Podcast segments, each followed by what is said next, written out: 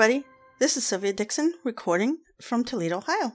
And this is Jade Wanamaker recording from Dallas, Texas. And you're listening to our podcast, What Didn't Kill Me? Very cool int- uh, introduction there. Was it because that was definitely a fuck up because I wasn't sure if I said it right.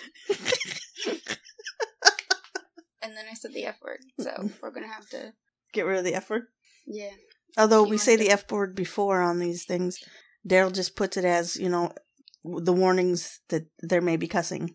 Okay. Ex- You could always put like a quack over me. Quack. Me and you said that at the same time. so, What the wah? so it's been a minute since we've uh, done some recordings, Yes, it has. It's been quite a second. but uh, we're back. Hopefully on a steady schedule. Yes. And um, I don't know. I just for a, a week there, it's not like I was really pushing for a recording, and then now that I found this and a couple other uh stories, that I'm kind of amped up now. It's like I can't wait now to tell these stories. Right, you found some inspiration and motivation.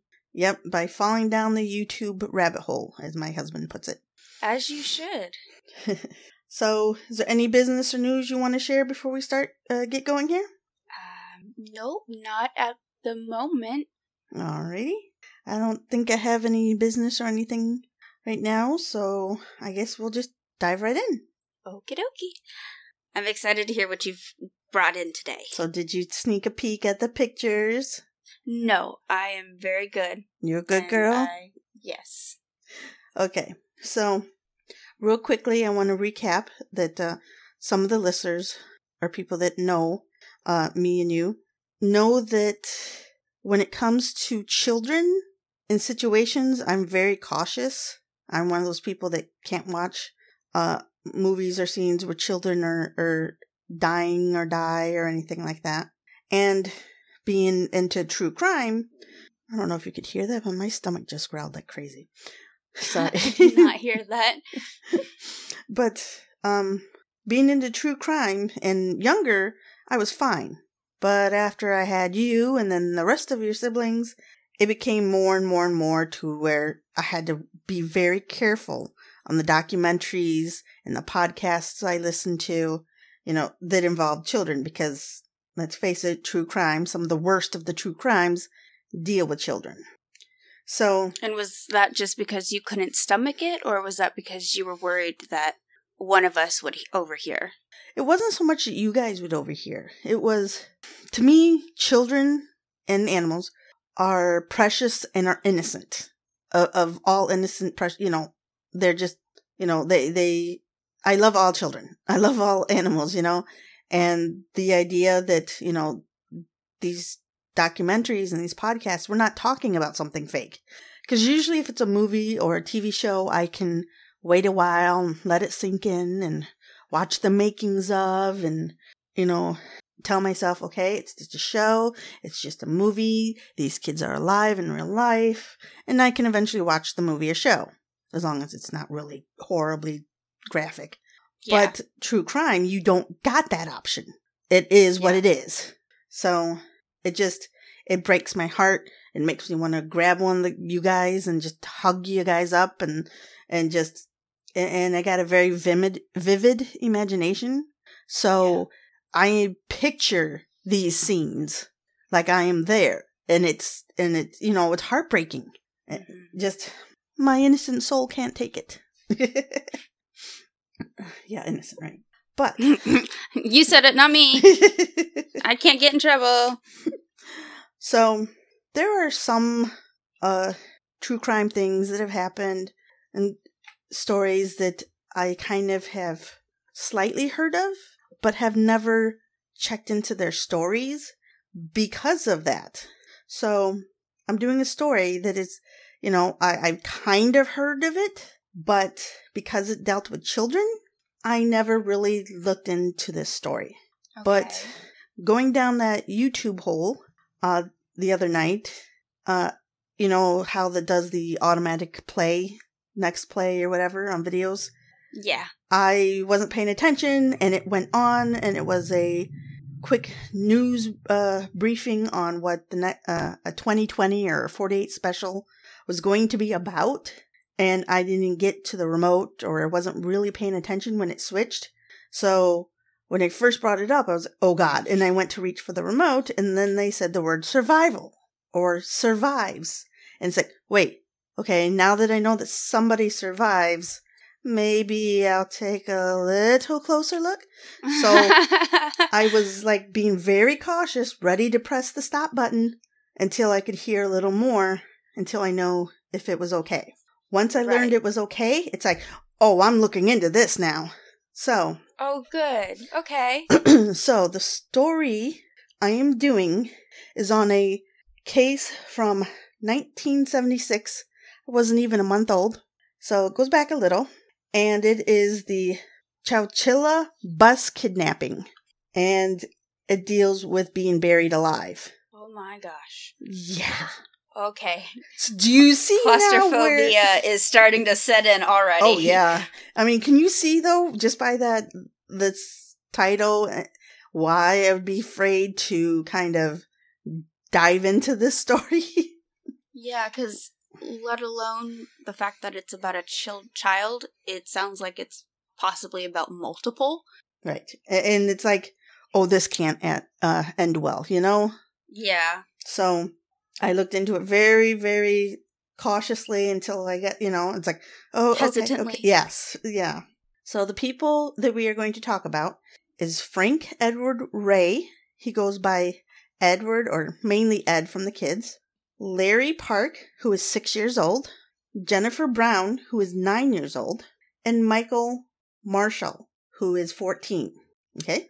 Okay. and it takes place July 15th, 1976. So Ed was the uh, bus driver for the school and he was known in the community. And I'll talk about the community in a minute. And he was kind of like one of the silly bus drivers. Like everybody loved the bus driver, you know. Nice. So uh, he drove these kids. He used to drive the bus. Dri- uh, he drove the bus for these kids' parents, and he went to school with these children's grandparents. So, like Oh wow. he, he He's like ingrained into the community. yes, Literally everybody knows him. yes. So, Is it a small town? yep, yep. Okay. Um, I'm gonna get there in a minute. Um, let's see. Actually, I'm getting there right now. Chowchilla, uh, is one of those towns where it's ten or twelve seconds and you're out of the town, downtown area. You know, couple lights. Uh, it's mostly country, uh, Okay. country and ranch living. You know, I imagine it's probably like Weatherford or Peaster, and it's probably closer to Weatherford. and Ca- uh, Chowchilla is in California, like mid California. Oh, okay, cool. So Almost literally like Weatherford. Yeah, probably W- Weatherford. I would consider would be bigger than this town. So just give you an idea. Now, I'm sh- if you listen to what I said, I've said bus driver, but then I've also said July fifteenth. You know, wait a second, that shouldn't add up. But that is because it was uh, at this time they were doing summer school. Yeah. So I figured it would be like a summer school or a summer camp of some sort. Right. Uh, the summer school wasn't just like what you and me imagine as summer school. It was more like something for the kids to do. Because, like I said, this town was very small, not a lot to do. You know, there wasn't a movie theater, there wasn't skating rinks. They, I was just about to say it's not like you can go down to the local uh, skating rink or go bowling necessarily. Right, right. So it was more or less for something the kids to do. And it was such a success that the teachers, the bus drivers, and the children themselves m- signed a petition to extend the, s- the summer school for a couple more weeks. Wow. So they, that's how much fun they had. And it was more or less going over everything from the previous year, getting you ready for the next year, you know, type thing.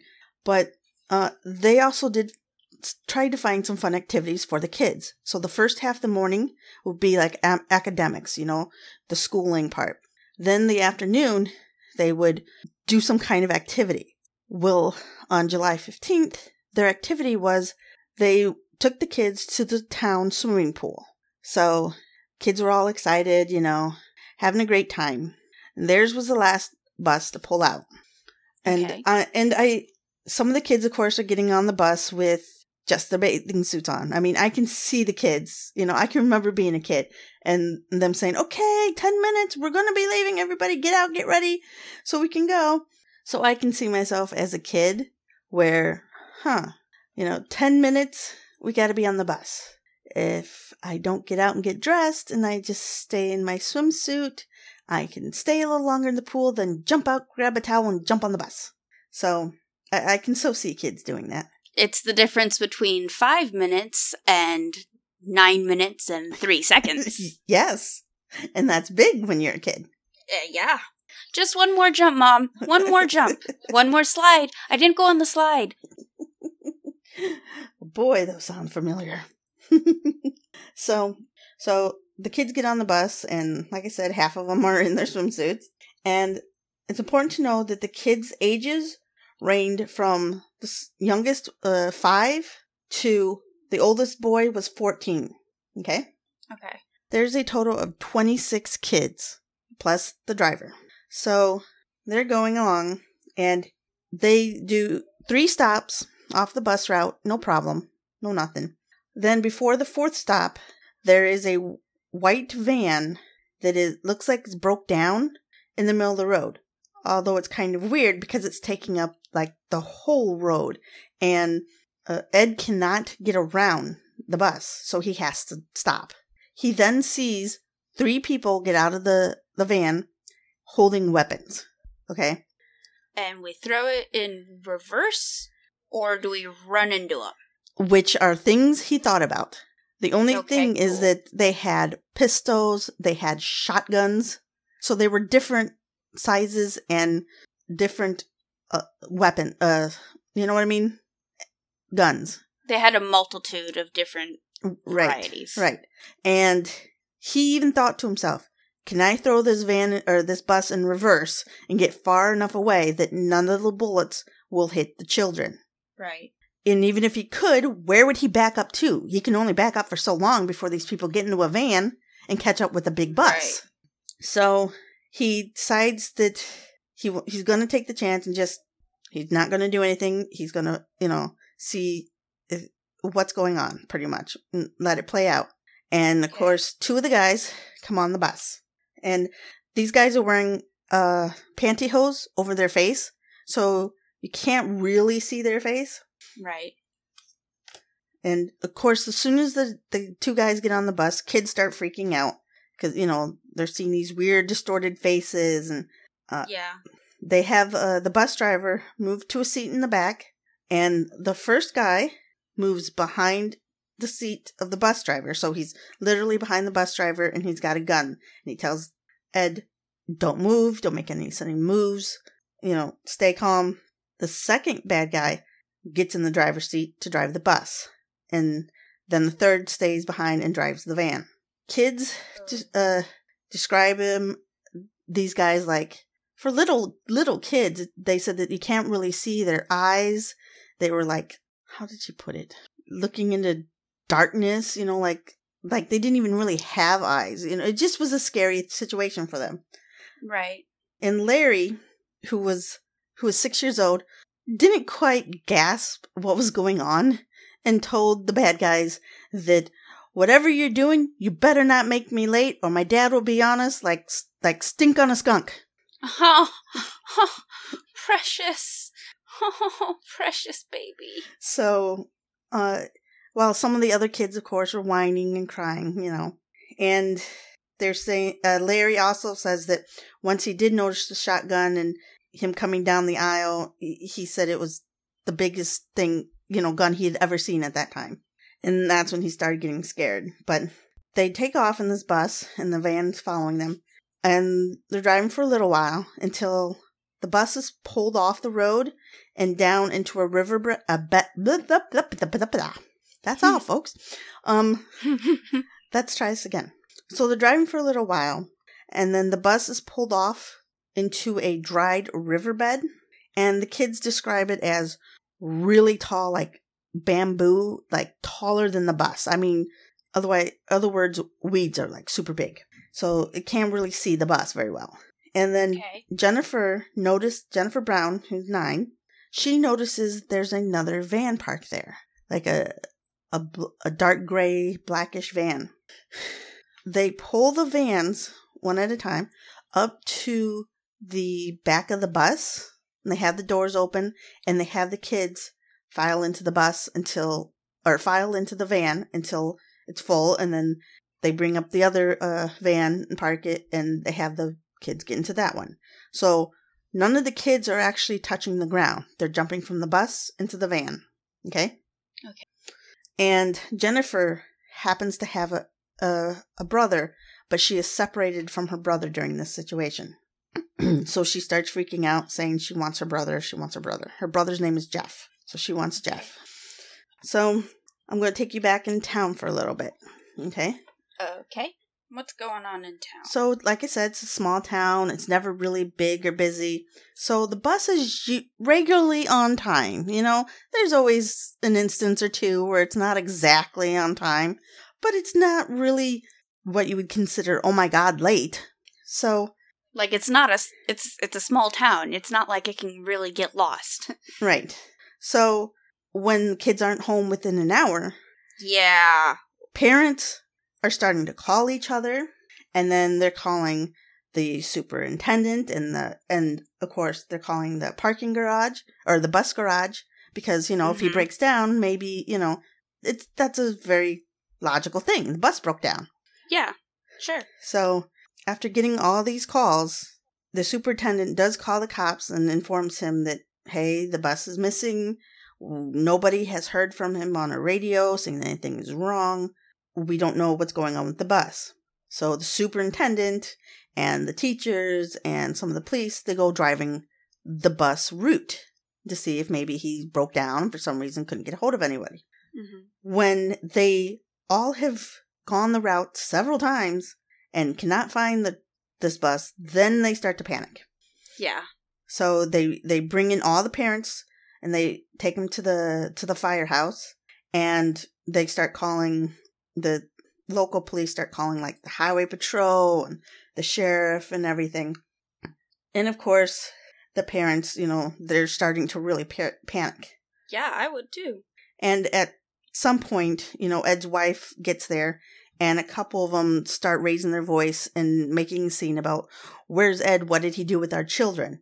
But of course, that is quickly squashed down when everybody, you know, takes a breath and realizes, no, okay, Ed would not do this. This, you know, we apologize. We're sorry. We're just, we're scared. We don't know where our kids are, you know, and it is said later that while the kids were still missing, when people would also make comments about, you know, maybe Ed had something to do with this, the parents would back him up saying, no, we are happy that Ed is with these children because that means they have a chance. Wow. So I'm just, I'm, I was afraid at first. They were like, oh my God, they're going to be blaming this, this poor bus driver, da da da, you know. So, That's that's amazing. yes.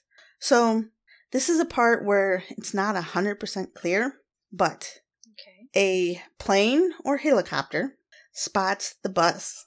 And I say a plane or helicopter because depending on the documentary, depending on the podcast, some say it was a helicopter uh, that was, you know, part of the sheriff's helicopter and they were doing what's it called? Not trials, but practices. And some say it was a plane that was out on practices. Uh, some say it was um, those crop duster planes and that was flying around and knew about what was going on and saw the plane. But at either point, for whatever reason, the this airplane helicopter was in the air was immediately told about the missing bus and all planes and all helicopters everything that was in the area was notified to be on the lookout for for the bus and they eventually one of these flying machines found the bus and they would have never found the bus from the ground Otherwise. yeah. So, unlike past stories that we've done about horrible police work or sheriff work or, or things like that, I'd like to say that they did good here. Okay. The, Nice. the sheriffs and, and the police, they were all on point. They weren't the, this is our area, this is our jurisdiction, you can't come help. No, they, they're like, this is big, we need help, and we need everybody. So, one of the reasons I also like the cops, or the sheriff and everything that they do here is, once they find the bus, they immediately notice that there are two vans Oh, good. uh, in in the dirt. They also immediately uh, second reason is they immediately notice that there's no footprints anywhere. So they they automatically concluded with the tire tracks and the footprints lack thereof footprints that they had done what I had said and pulled the van to the bus doors and had them hop into the vans. The sheriff's Got name is Ed Bates. In case I bring it up, his name up. Okay. Mr. Bates. Sheriff Bates. So, and then third reason I, I like uh, the sheriff is, like I said, he wasn't like, oh, this is our area. Nope. He got on that phone super quick, called the governor and said, we need help. This is what's going on. Send everyone you can. Within 30 minutes, over 50 FBI agents were at his town. Wow. And of course, with that big of a fast movement, it also caught the attention of the media. And of course, Yeah. 20 what did I say 26 kids and a bus driver vanishing is big story. It was Yeah, I yeah. it was all over the country. I tried to get a hold of like my mom and my mother-in-law because they were older and they see if they remember anything, but I never was able to get a hold of them. But it was national news. It was also one of the first American massive kidnapping, you know, that was happened. Yeah. So, Cuz it's not every day that a school bus full of children and their bus driver go missing. Right.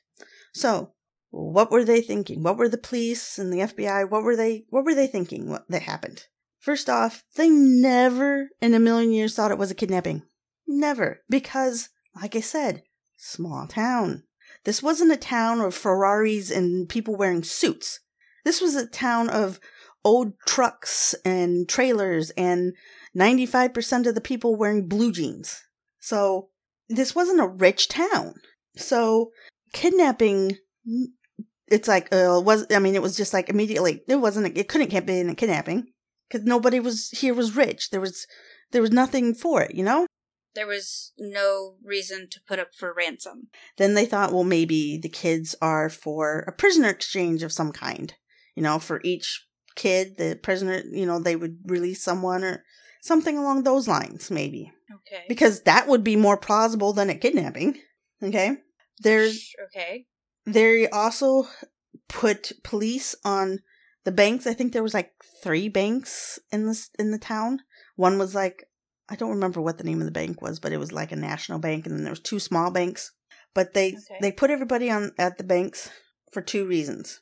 One, the FBI didn't really know the bus driver, so in case his uh, the wife went to the ATM or got some money out or whatever, they could kind of see. So another reason was there was a book that came out about a bus being kidnapped and that the town and everybody was so focused on finding the bus and these children that nobody was watching the banks and it was a kind of like a cover up so they can go and rob a bank while all the police were you know involved in this other thing right Right. but uh, of course that wasn't the case either now i asked you earlier if you had uh, if you knew of the zodiac killer Yes. Okay. The reason I asked that because they thought it was possible that the zodiac had something to do with this. Reason being is you know those letters he sent to the press sometimes? Yes. His last leather leather? His last letter to the press after his last crime that well, that is known mm-hmm. said that his he had such a thrill on committing this crime that he may need to up his game. Right. Wouldn't it be something if he got a hold of a school bus Mm-hmm. and killed, you know, killed the kids? Yeah. So it was only two years that he had written that letter. And it was in California. Not that god awful far from the Zodiac killings. I mean, it would be a couple hours, but still, when you have someone that, you know, going on and he writes about Yeah. a bus, you know, he's going to take, and now there's a bus missing. So that was that was something that they had they all had on their mind, even the sheriff of this town. So yeah, that was scary. I'm glad he's being mindful and like like Not just sticking The to one thing. yeah, like he's like, "Hey, I remember that there was this book and you know, if I know it, maybe they know it. So let's do that." And cuz like that also makes me think of um it was a Die Hard movie, I think, right? Yes. Yep. They they took yeah. Um that's all I'll say on that. No spoilers. Um and then I had another idea or another sentence, a thought, but I have no idea what it was, so I'll just mention Die Hard and be done. and I was going to say something too, and it just went out of my mouth. Poof. Oh, now I remember. Sorry if I yelled too loud. You're good. I will tell you that they believe that one when all, everything was said and done, and this case was, you know, over, I guess you could say, that they got their idea actually from a movie, from a Clint Eastwood movie, where the bad guy gets on a bus and threatens the bus driver with a knife and saying that he'll hurt the kids if sh- if the bad guy isn't driven somewhere. And the bus driver's just like, "You tell me where you want to go, and I'll take you there." So they believe that that's where they actually got the idea is from a movie. So the idea Huh. of them thinking it could have been from a, a book isn't that far off. Yeah. So just wrong media thing. But still, yeah. so because it was also a very t- tight community, the whole town were searching, you know, Yeah. I bet. everywhere for these kids, you know, and it was like, you need to search my property. Come on ahead. Look all over over here if you want. Uh, you know, everybody was looking everywhere for these kids. I mean, the whole town was really involved, which I thought was really cool. It's nice when the whole community comes together and it's not like for something ridiculous. I don't know. Yeah. I was going somewhere with that. But can you also imagine the the parents and the kids of the first three stops that did get off this bus? Right? Like, I would not be letting my child out of my sight. I mean, they were so close to have been taking themselves. I mean, I haven't I didn't see anything that talked about these kids, but these kids have had to have been afraid and had some some little bit of of what's it called? Survivor's, Survivor's guilt? guilt? Yeah, something I would think, you know? I would always wonder in my mind, you know, oh my god. But uh after driving for what seems forever with the kids, we'll go back to the kids now. Um oh, let me tell you about these vans that the kids were in, okay? Okay. So the vans were like big cargo vans, and they had spray painted the windows, so white spray paint on the white van and black on the, you know, so no one could see in or out. Then they also put this paneling, like wooden paneling, inside the vans. Okay. I- I'm not sure exactly why, but they did.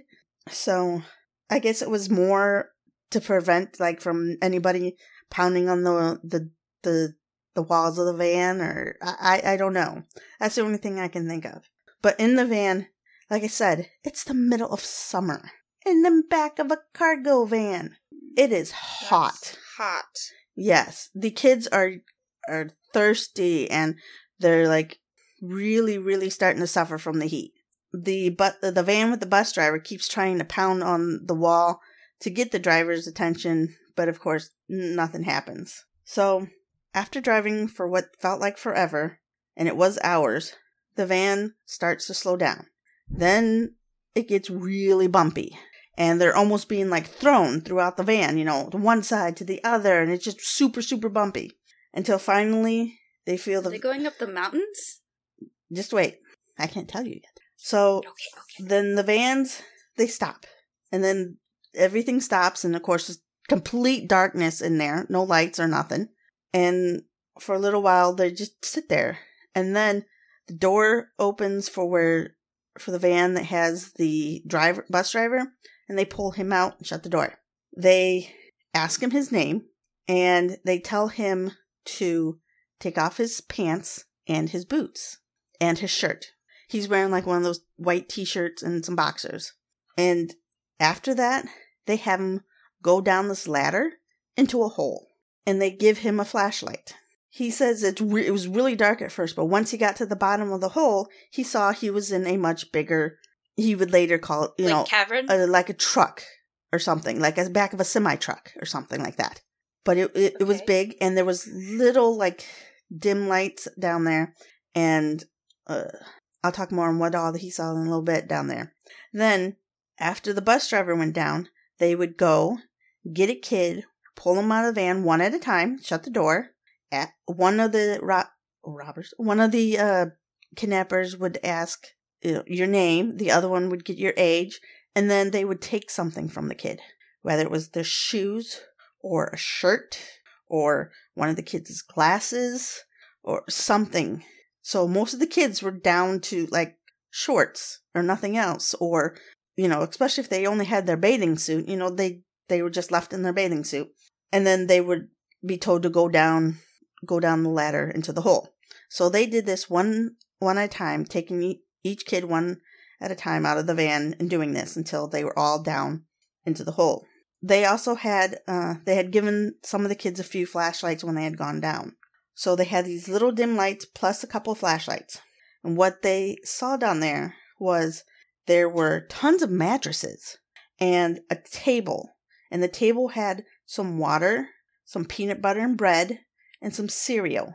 And there was some foods and water and stuff, but not like enough to last for very long. Mhm. And then they hear uh, the, or no, first they see the ladder being pulled up, and then they hear the hole being covered. And they, he says he just knew it was a manhole cover type thing. Then they hear these two loud booms, boom, boom, on top of the, the hole. And then, then they hear shoveling of dirt and they realize they're covering the hole up with dirt. So they're being completely covered. Oh, also before they uh, before they put the manhole cover on, they threw down a couple rolls of toilet paper. Uh oh, gee, how considerate. yeah. So over where the wheels would be on the truck, they had you know, it's like a metal bump on, you know, over Yeah. the back of the wheels or whatever in big semi trucks. Well, they had cut holes into two of those uh those covers and that was made for their toilets. Before anybody used it, uh Ed and the 14-year-old boy, Michael or Mike, you know, they both checked them out and to see and it was just really deep down uh, deep pit, you know, for them to use the bathroom. How convenient. They didn't make it very shallow for them. So they're observing the situation and they notice that there are two little vents and they can hear fans going. So they know they have air coming in. But they also know that they're not very powerful fans. So these fans aren't going to last forever. right. And over the next, I don't know, I think most of the night of that night, you know, they're trying to sleep and everything. And by sometime early next morning, even though they rationed the food and water, the food and water is going to be gone soon. It's only going to last that day, and that's going to be it. Right. Then the vents stop working. Frick. So now this comment I'm going to tell you uh, was overheard, and it was also brought up from Mike and Ed themselves when they talked to the media. But while they were talking, you know, Mike and Ed they didn't want the other kids to know the significance of the vent, but they were overheard saying, "If we're going to die anyhow, we might as well die trying to get out of here." So, or trying to escape. Sorry. So with that, they started to come up with a plan. First, they grabbed all the mattresses and piled them up by underneath the hole. Then they, Mike and Ed start pushing on the manhole cover, and of course they can feel like it's there's stuff on there, but they're still they're giving all their might. They're trying to push it. You know they can't push it up, so they're trying to slide it, and eventually they start getting it to inch and inch mm. and inch and inch, and finally till they can reach up there and feel that what the two thumps they heard were that the kidnappers were putting two huge truck batteries on top of the manhole cover. Well, they were somehow able to, you know, once they got their hand up, kind of start pushing the, the batteries off to the side and pushing the manhole cover open more and more. And of course, you know, they're getting exhausted because they've been doing this all morning.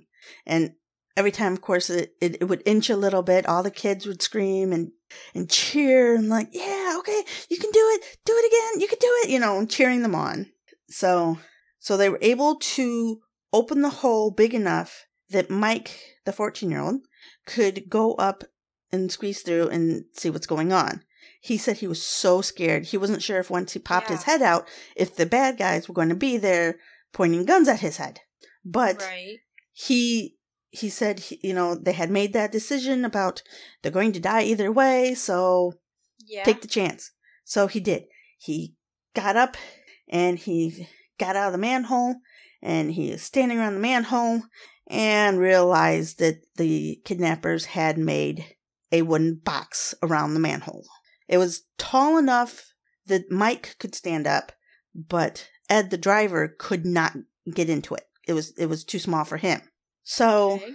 they started taking like pieces from the mattresses and stuff below. You know how like if you turn over a spring, it's got some wood pallets or something, and they were trying yeah. to use that and hit it on the the the the walls and stuff, and they were able to make a hole and everything. And then they made a hole, and there was dirt all around this, so they started digging a little more and a little more, and I don't know how they knew which way to go. I guess they just went upward.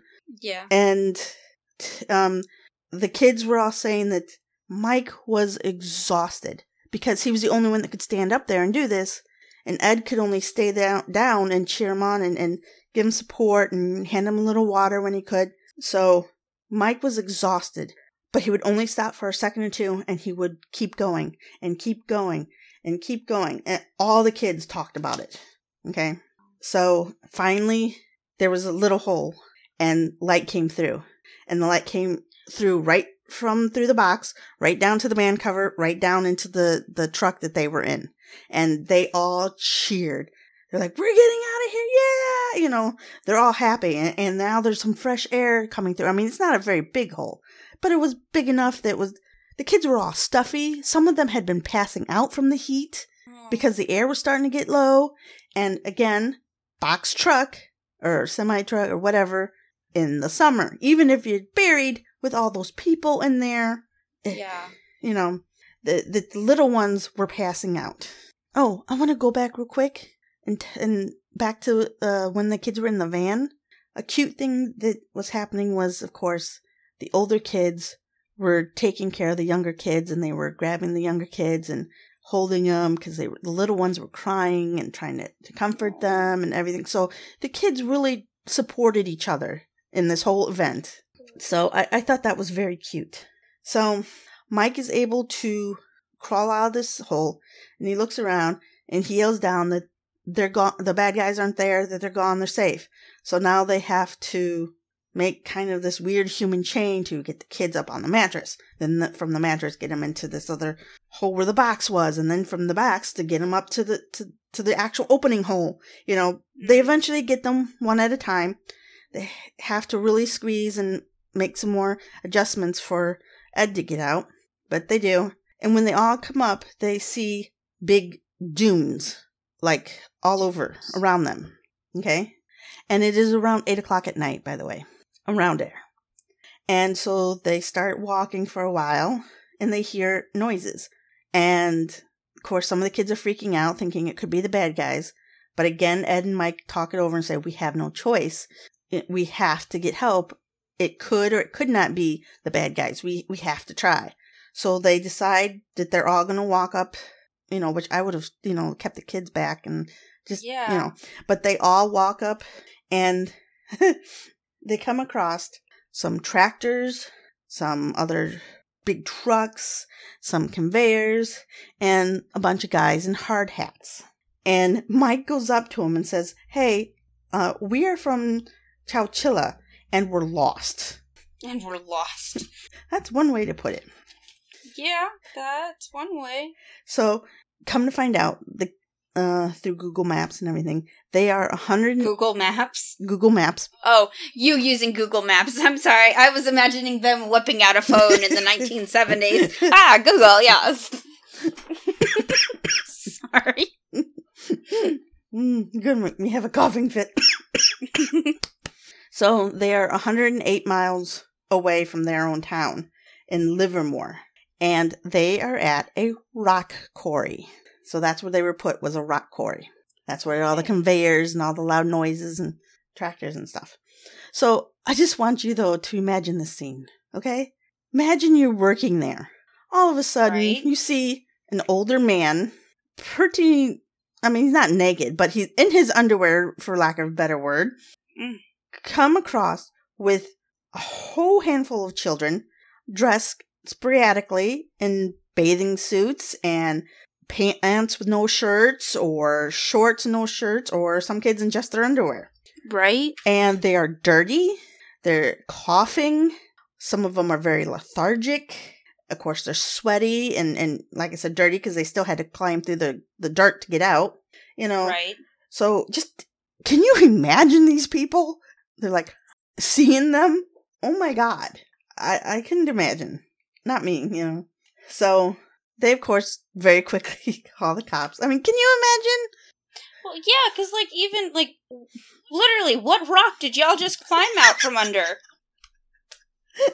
Oh, so very true. Oh my god. oh. Hmm. I'm trying not to cough. Sorry. But so they call the police right away.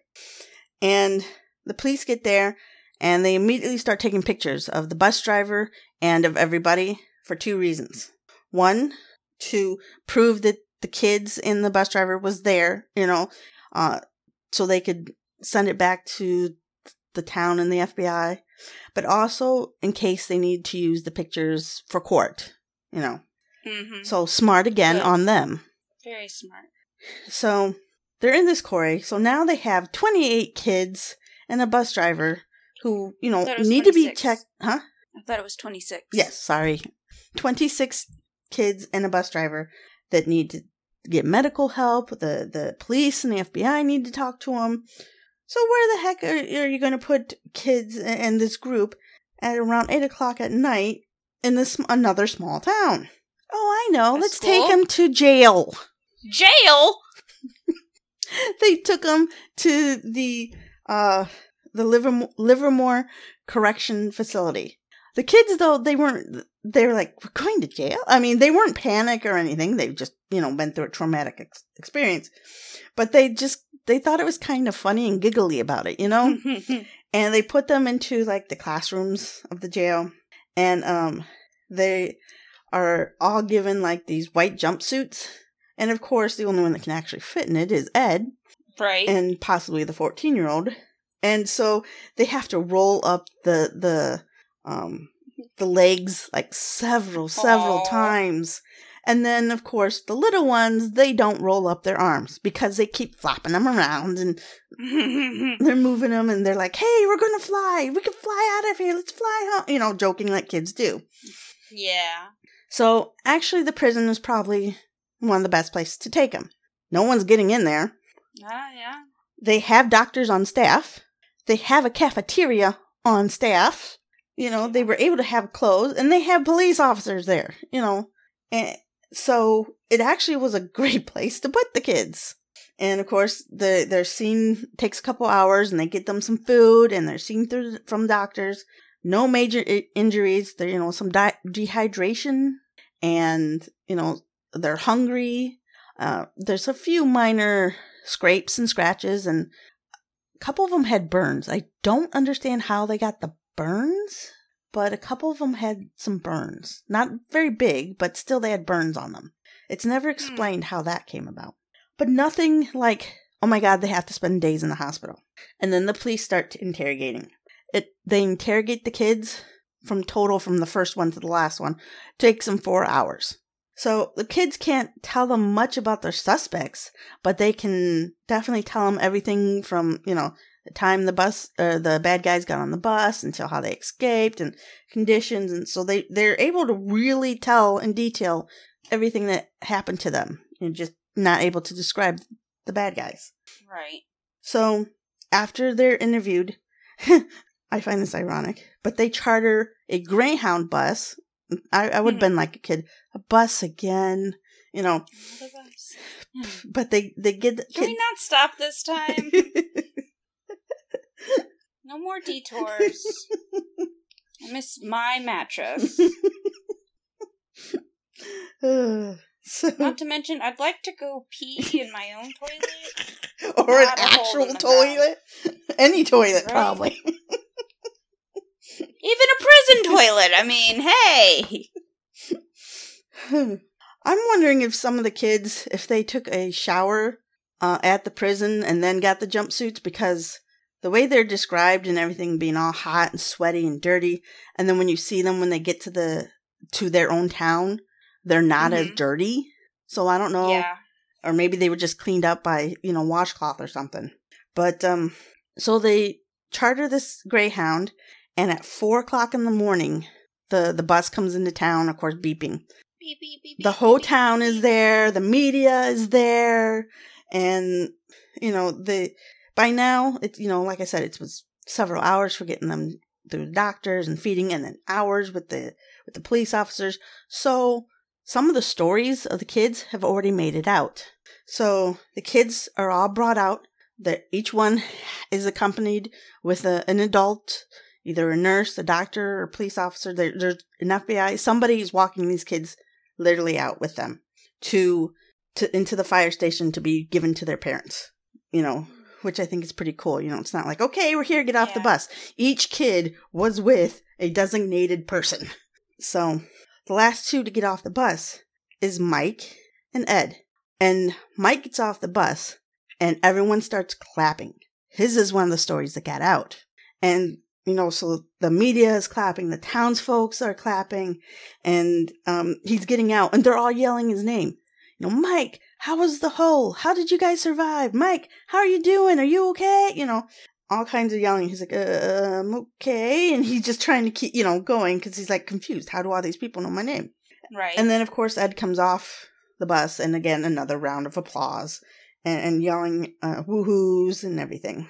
So, so Jennifer is walked off the bus. She's given to her mom.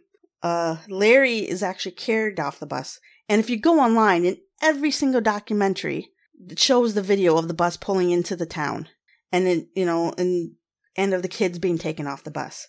Larry, the six-year-old, is carried off the bus, and you see him carried off the bus, and he's handed to his mom, and he says, "Hi, mom," and then immediately falls asleep on his mom's shoulder. Aw. Yeah, I thought that was so cute. So, what the hell happened? Okay, so that next morning, I mean, like I said, they got there at four in the morning. So a few hours Doesn't later, even have to go to school in the morning.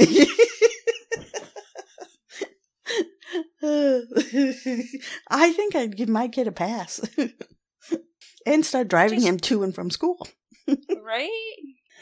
So the FBI and the police they find the Berry truck very quickly, Good. and you know a few of them go down. And in some of the documentaries and the movies and what there is a movie out there by the way, and it's a very good representation of what happened. A few extra storylines in there for dramatic stuff, but it's very close to to the documentaries and what happened. Okay. So, uh, you know, it's like, oh my god, these kids live down there because they had to wear masks because the smell was so potent down there Really? and it was really awful. So uh, they they unburied the truck and they were able to pull the truck out and open it up from the back and go through the evidence there. So from looking at the evidence and what just what they see, they knew that they were dealing with somebody who knew the area. You know, Uh, because yeah. they had to have known that nobody was going to be around in that specific area of the quarry mm-hmm. was able to come and go in the quarry without being like, hey, you have to go check in with your supervisor, you know, you know, that they had the freedom to move around the quarry. Yeah. And for some of the ways to get in and out, they would also have to have keys for the quarry. Okay? Jeez, dude, just wear a shirt. Why don't you? So, after talking to some of the other co-workers that are there and asking them if they saw anything weird or suspicious, and they're like, "Well, we didn't see anything suspicious, but we did see so and so and two other guys over there digging and messing around. and this was several months ago. And when they gave the name, it is understandably why nobody really thought it was suspicious. Because the person who they named, his name was Frederick Wood, and he goes by Fred. And Frederick is the son of the rock quarry owner. Oh, jeez. Yes. So who is who else who else is Frederick Wood? He is the owner's son, like I said, and it immediately comes up that he has a record. That two years ago he was charged with grand theft auto. And to make things even more perfect in this investigation, he had two accomplices. No shoot. The accomplices' names were Richard and James Schoenfeld. Okay? Shoot.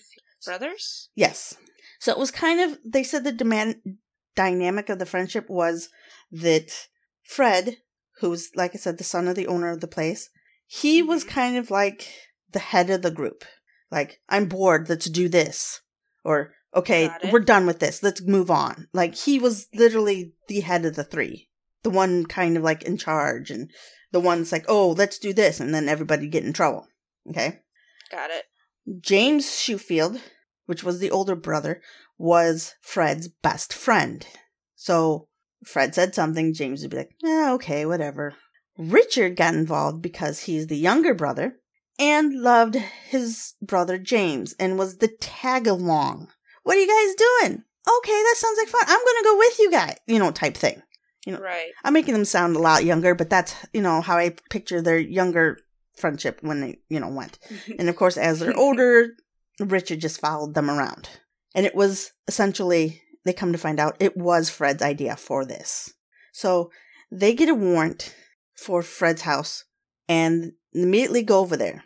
And have you ever seen movies or, or TV shows where the police are talking and they're like, well, we wish we could just, you know, somebody handed us a booklet or, or something and says, here's our plans and it's the plans of all the bad guys of what they're, what they're planning on doing. Guess what? They walked into the house, found a notebook, and it was literally labeled the plans. The plans. Yeah, can you? Like, well, this is easy. So, Right? and it turns out that they had been planning this for 18 months. Holy crap. And they had down For what? what? And for why? And for what? Oh, yeah, that's the question, isn't it?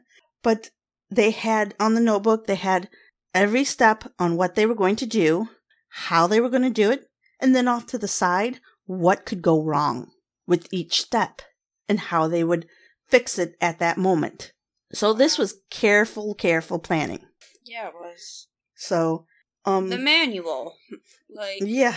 So, and at first, it was one of those, oh, we need money, and then it was like, yeah, how how do you guys think we should get money? Oh, let's do this, and then it was like, oh, let's do this, and then they saw that movie, and it was like, hey, do you think that could really be pulled off? And then uh, Fred was like, how would you pull it off, guys? You know, each of you, tell me what, how you think we should, how somebody would do it, and and it got more and more into how would you do it? How would you do it? And then so the brothers at first are thinking it's just like, yeah, how would you pull off the perfect crime type thing? You know, just right. being boys and talking. And then, Shooting the shit. yeah. And then it got to the point where Fred was like, huh, you know, it'd have to be somewhere that's, you know, small town in the middle of nowhere and stuff. And so then, of course, James, the best friend, would be like, huh, I wonder where that would be. And he's like, well, it could be this town, or it could be this town, or hey, how about this town? And then Fred was like, oh, that's an idea. Hey, let's go check out the town just for fun. We have nothing else going on. Let's go check out the town. See how big it really is. And then they'd go check out the town. And then they like, well, we can't do it right after school at the, you know, this. And, you know, and it slowly turned into something more real that supposedly was supposed to be just a game and talk. It slowly turned into something real. Right. And before Richard realized what was going on, he was already way too deep. And Fred had a temper.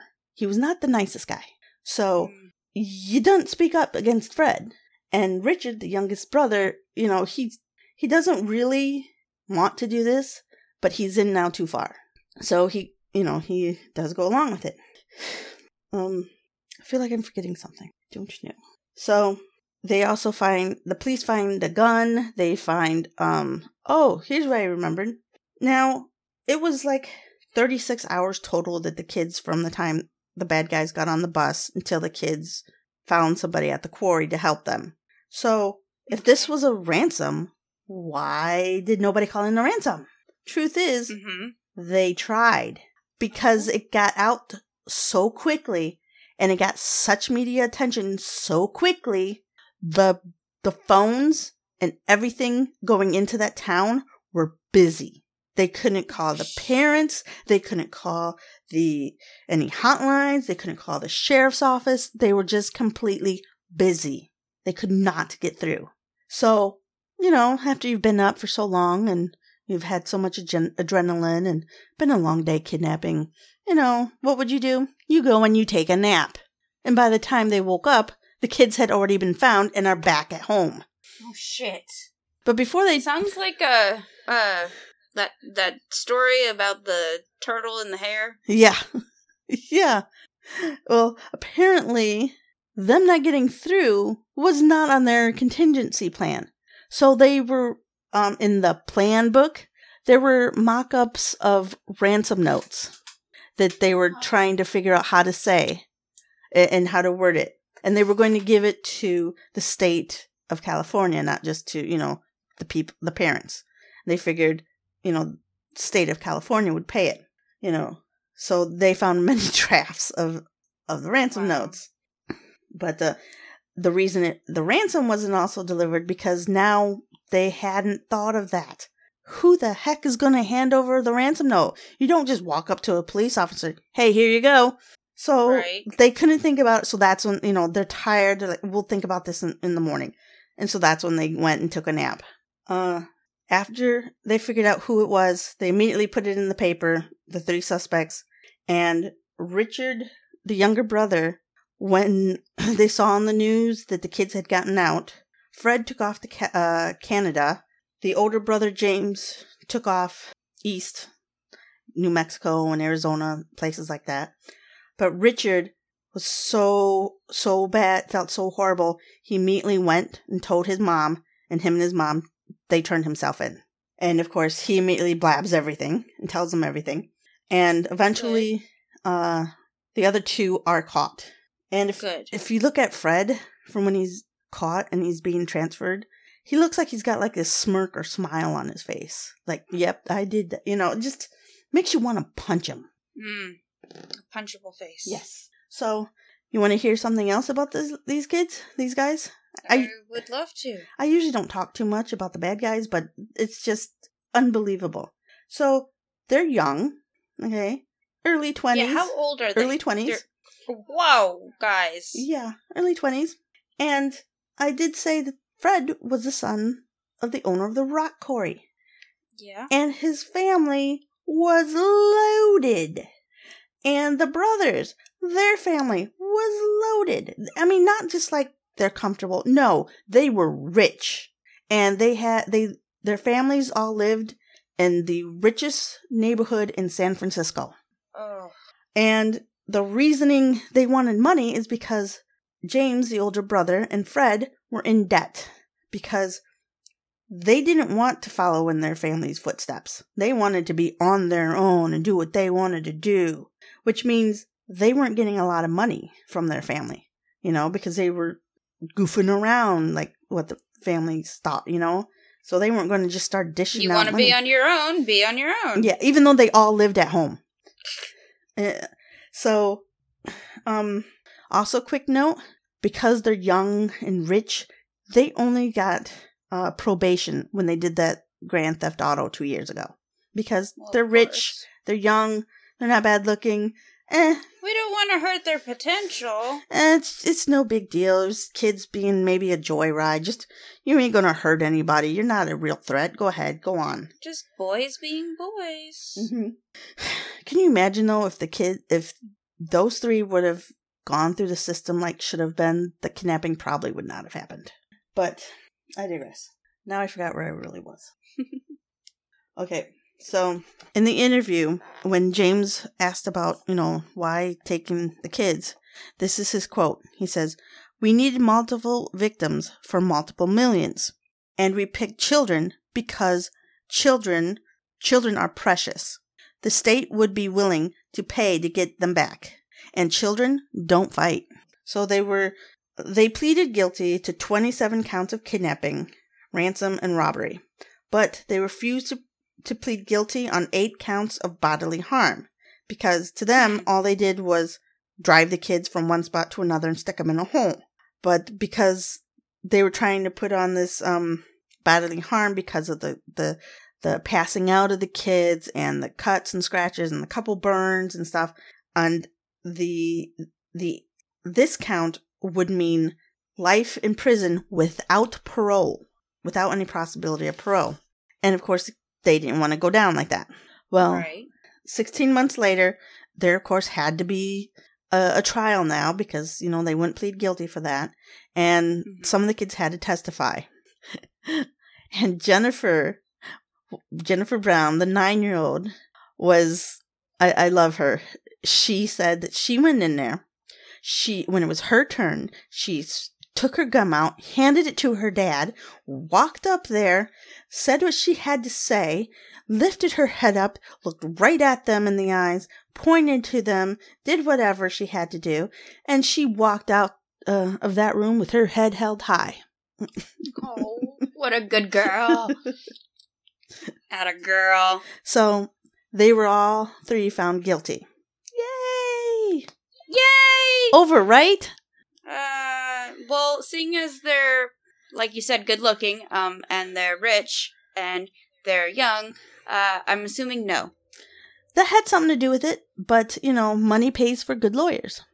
And Sure thing they do. Just ask OJ. so, sometime later, the lawyers went back and fought on the those accounts about the life with no parole and saying that you know they had no intention of hurting the kids and the kids getting the scratches and the burns or whatever was you know it was not on them and that they had mattresses they were trying to do everything they could to to not hurt the kids it was overturned so Good. they were not found guilty for those counts, which means their sentences now went from life in prison to a possibility of parole. The sheriff says it was heartbreaking because that means every four years there would be a parole. And every four years, the kids and the driver would have to come back, be in a much, much smaller room with the bad guys and testify over again on their encounter. Every Right. four years, going over everything that happened. God dang it. so, all in all, as one uh, for one of the shows I was watching, it was documented the 2019. At the time of the 2019 document uh, documentary, there had been 60 parole hearings. 60? 60. So, Good gravy. in June of 2012, Richard, the youngest brother, was the first one to be paroled. Three years later, James was paroled. They both were great. They never got into trouble. They they never had any issues. They were very polite. And uh, Richard, you know, occasionally if if, if uh, the media found him, he would always say how sorry he is, and he hopes that they kids have a great life, and that he apologizes, and you know that they seek help and and, and everything. Fred, I don't think Fred is ever getting out. Fred is not the model citizen or model person in jail. He has been found with countless pornography and cell phones, which some that means somebody's smuggling them in, and Yep. he was even found running a Christmas tree business. Now, apparently in the state of California, that isn't illegal. The fact that he got in trouble was because he never asked permission from the warden first. If he would have gotten the permission, he could have opened up his small business from prison. Little weird, uh, weird, but anyhow, because What, like, uh, okay. I mean, I guess if you don't have anything else to do with your time. but uh, the the the thinking is if he can't follow the rules in jail, he's not going to follow Yeah. the rules outside. So he Yeah. keeps getting denied the bail or parole. Good.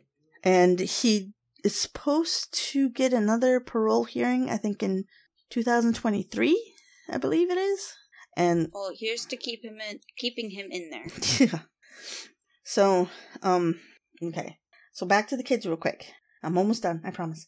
You're good. I know you don't like it when I stay out too long, but uh, Yeah, you're all right. You're doing well. all right. So, where did all? Hold on one second. I don't know. I have a sentence here. I don't understand what it was, but um, so w- what do you think happened to all the children after their Um, traumatic, very traumatic experience? Well, what would you I think have- now would happen if children went under traumatic experience? Uh, I would assume they wouldn't really want to be on the bus, or they would be anxious on the bus at every stop, or maybe their parents started taking them to school Yeah. Um, I was thinking more mentally. mentally. Um, I mean, I would assume P- some sort of PTSD, maybe. Yes. But also nowadays it would be an automatic thing of oh therapy. This is 1976. Oh no. There is no thought of sending a single kid to therapy at all. That's upsetting. Yeah. Um the the weeks a couple weeks following the abduction, Jennifer had such horrible nightmares. Uh she would go running into her parents' room and still asleep and screaming and hollering and then later on she would tell her parents that she would have dreams that that bad guys would line up all the children and shoot them.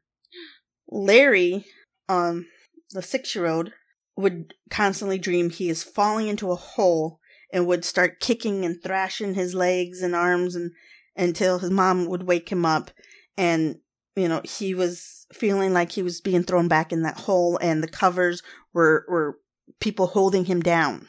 So and, and in one document or one interview that they showed one mother said something along the lines that not just you know they have to be worried about the physical harm but they're going to have to worry about how their children's going to be mentally. And this is before the children were found.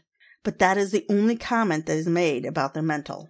So also you know traumatic experience what is probably the great thing to do for all these children to help deal with their pain and trauma i have an idea let's take them all to disney world and that's what they did they took the bus driver and all the kids to Disney World and hoped to help them forget about the traumatic experience they went through.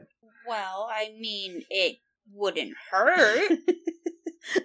but not therapy. Disney World, but or Disneyland at the time, you know, it's California. But oh well, if it's Disneyland, fuck therapy. and there's a picture of all of them li- lined up and uh Then again, therapy would actually be cheaper. this is true. This is true. So, Larry, uh, the nine-year-old, by the time he was ten, he was he said he was so full of rage, and he was just mad and angry all the time. And at age fifteen, his parents put him into a group for tr- troubled youth because they thought that he could possibly get violent. So he went to this home for a while. By the time he was 21, he was using meth. He was, you know, Oh my gosh. he was uh, smoking and drinking. Uh, he was just, he said he was just angry all the time. Do we know anything about it now? Uh, Has yeah. it gotten any better? Oh, yeah. Um, it took him a long time with uh, help from his friends, his family, and church. Um, he eventually he started his own construction business. He is he helps out. I don't know if he was a youth pastor or he's not like a full time pastor at the church, but he he does something and has like that kind of position in the church. Um, and he said that you know he was much much older and that he was laying down and he said that he cannot continue with this anger and this hatred and that he's got to do something. And the only way he's going to be able to move on is if he learned forgiveness. So he prayed and prayed for forgiveness. And he set up time to actually go and see all three of these guys. Wow. And there's a picture online. I don't know that I grabbed it to put on the show and tell. I may have to find it and add it later. But Okay. there's a picture of him and the younger brother um standing ne- next to each other and uh um uh Larry has his arm around Richard and they're smiling. wow. So, and after that, he he has uh as of that 19 document documentary whatever, he had been sober and clean for 9 years. Congratulations. I know you can't hear me, but good job. Good job on you, my friend. Mike, the boy who was 14 at, at the time in the town hero, uh he said he he went to bed drunk at 18 and woke up at 40 some years old with a hangover. Is how he puts it. He had left town as soon as he was 18. He Got it. he never moved back to the town and he was also, you know, angry and upset and unlike Larry, he says he cannot forgive the guys for doing this because not of what he went through, but because of what he put what they put his mom through. Mmm. Don't mess with the country boy's mom.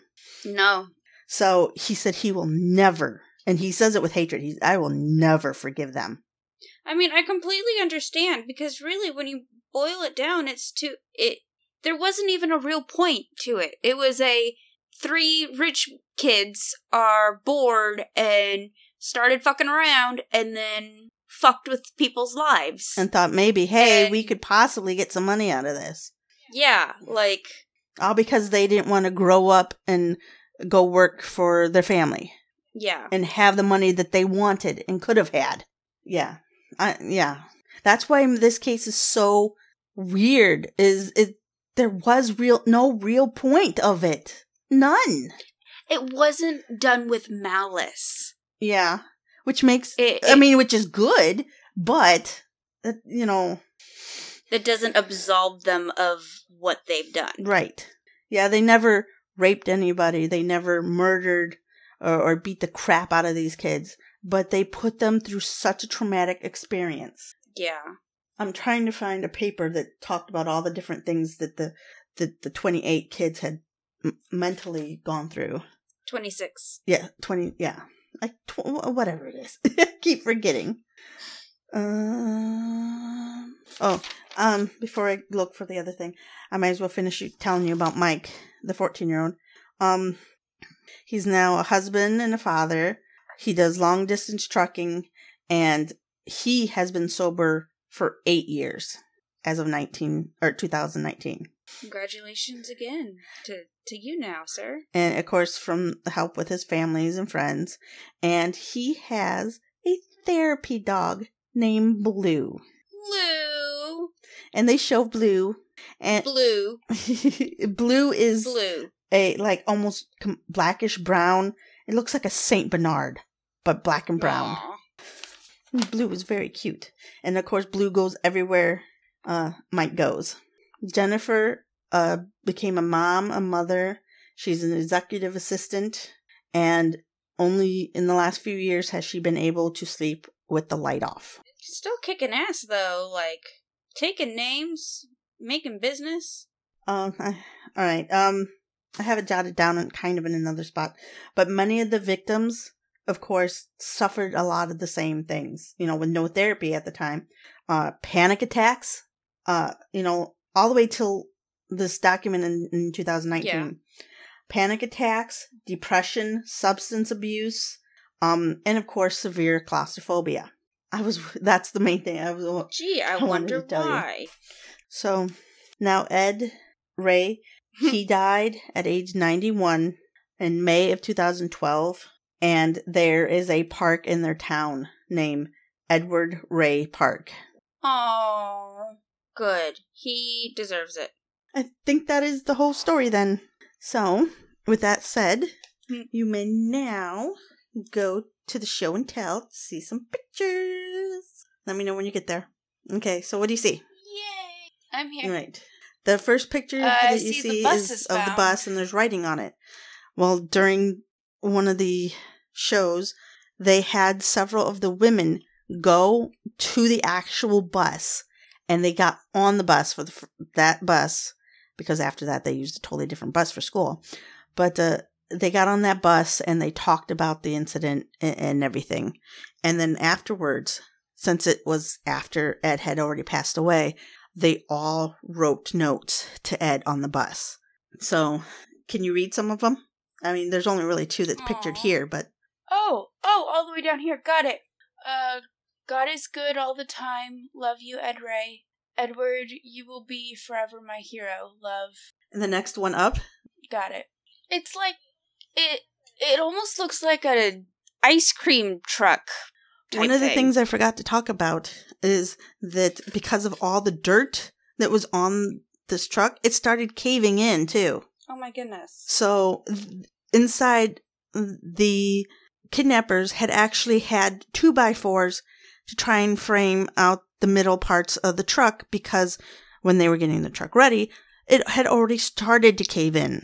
So they knew that there was a problem there. So, see, my thought is even if you can't get them on intentionally hurting the children for like bodily harm, you put the children in harm's way. And I feel like that should be something that you could get them on. And I believe it is now, but back then, Mm, I don't think it was. But now I'm I'm almost definite that that states have that kind of a you know a scenario. okay. But I mean, look at that truck. Uh, It looks smashed. yeah, that's, like Hulk it was- came through and smashed it. yeah. Okay, the next one. See the kids? Yeah. They are wearing their white um, overalls in that one, and they're at the jail. Oh, and then I see Larry Park. He's a cute kid. He's sweet. Jennifer Brown getting off the bus. Yeah, and if you see her and the people behind her all wearing the white stuff. Mm. The inside of the truck. Now you see the two sides where I said that over the wheel well they Yeah. they made like toilets, Yeah. and then in the background you can see the mattresses piled up, and of course the inside of the cave coming in or the top coming in. And the next one, And the next one, oh, it's the hole. mm-hmm, Yeah, that's a really thin hole. mm-hmm, and it. I don't believe it was all completely uncovered when the kids finally came out of it. The police and stuff had pulled it off to uncover it. But yeah, that is the hole coming from the trailer to up to the box and then from the box outside. That is the lo- that is the hole they had to climb out of. And then like it's like if you scam down back to the truck, it's like damn, you know? Just damn. Yeah. They really had to work at getting out. Next one. Um, I see Ed Ray, Yep. and then the school bus found. Right. You see how they were saying that the the weeds and stuff came higher than the school bus? Yeah. That's not trees. Those are all weeds, even behind the bus. Crap. So yeah, it was hidden pretty well. So what do you think? Any comments? Any comments on pictures of the story? Um, I wish people would leave kids alone. Yeah, that would be nice. But, uh, I think you did really well. I felt like there was a lot of information, and you presented it really well. Not too bad considering I just saw this Sunday night. Yeah. You got real excited for it. Yeah, I even texted her, like, we are recording this week, right? I just, it was one of those that I never really heard of, but apparently at the time it was national news. And then even in the YouTube stuff where it does clip, little clips and, and everything, the TV anchors were like, why didn't we ever hear of this story? You know, when it's the parole time of some of these guys and they're like, we've never heard this, you know? mm-hmm. And it's such a huge thing. Anywho, that's my story. Well, thank you for sharing. I had a great time. Are you sure? Yeah, I did. Okay. I'm sorry if I sound sarcastic. I promise I'm not. I mean, I am, just not in this moment. well, I'm glad you had a good time. Me too. Um, I really liked it. It felt like it had a lot of substance.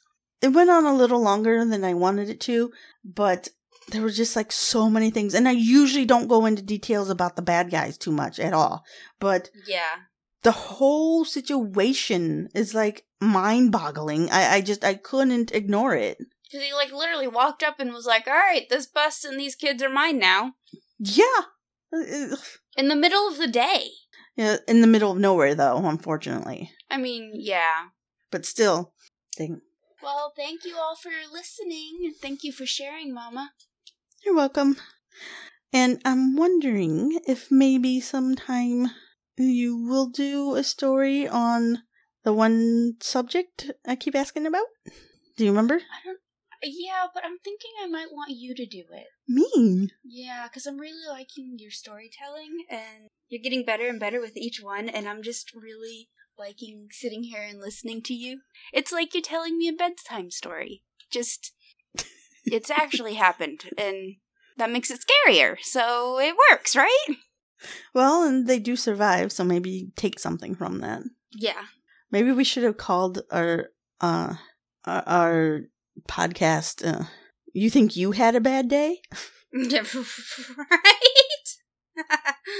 That's funny. I've also been thinking about um talking about serial killers or or other known things, but it wouldn't it'd be the complete opposite of this. Right. Because I like sometimes I feel like I want to call you up and say, "Hey, do you know this story?" And have you know, but all right. So I hope you enjoyed it, and I will see you ne- or hear you next week. All right. All right, bye everybody. Bye.